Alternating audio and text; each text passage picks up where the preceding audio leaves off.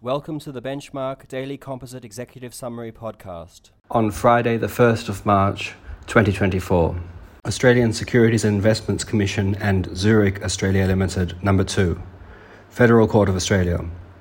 Insura had not breached its duty of utmost good faith in the way it avoided an income protection policy for fraud where the insured had made a number of non disclosures.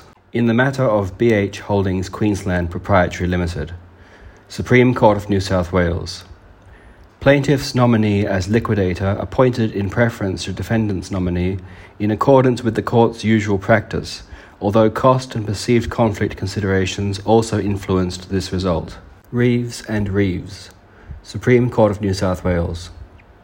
Disappointed son, who had only been given a small amount of a larger farming property, failed on issues to, of the construction of the will and rectification, but succeeded in estoppel. 210 Hawthorn Road Proprietary Limited and Ellenson and Oars, Supreme Court of Victoria. Plaintiff had failed to establish a proposed modification of a restrictive covenant would not substantially injure persons entitled to its benefit. Priolo and Newen, number 3, Supreme Court of Western Australia. Statement of claim pleading nuisance, negligence, and trespass not struck out in dispute between neighbours arising from construction work. Chatterton and Tasmania, Supreme Court of Tasmania.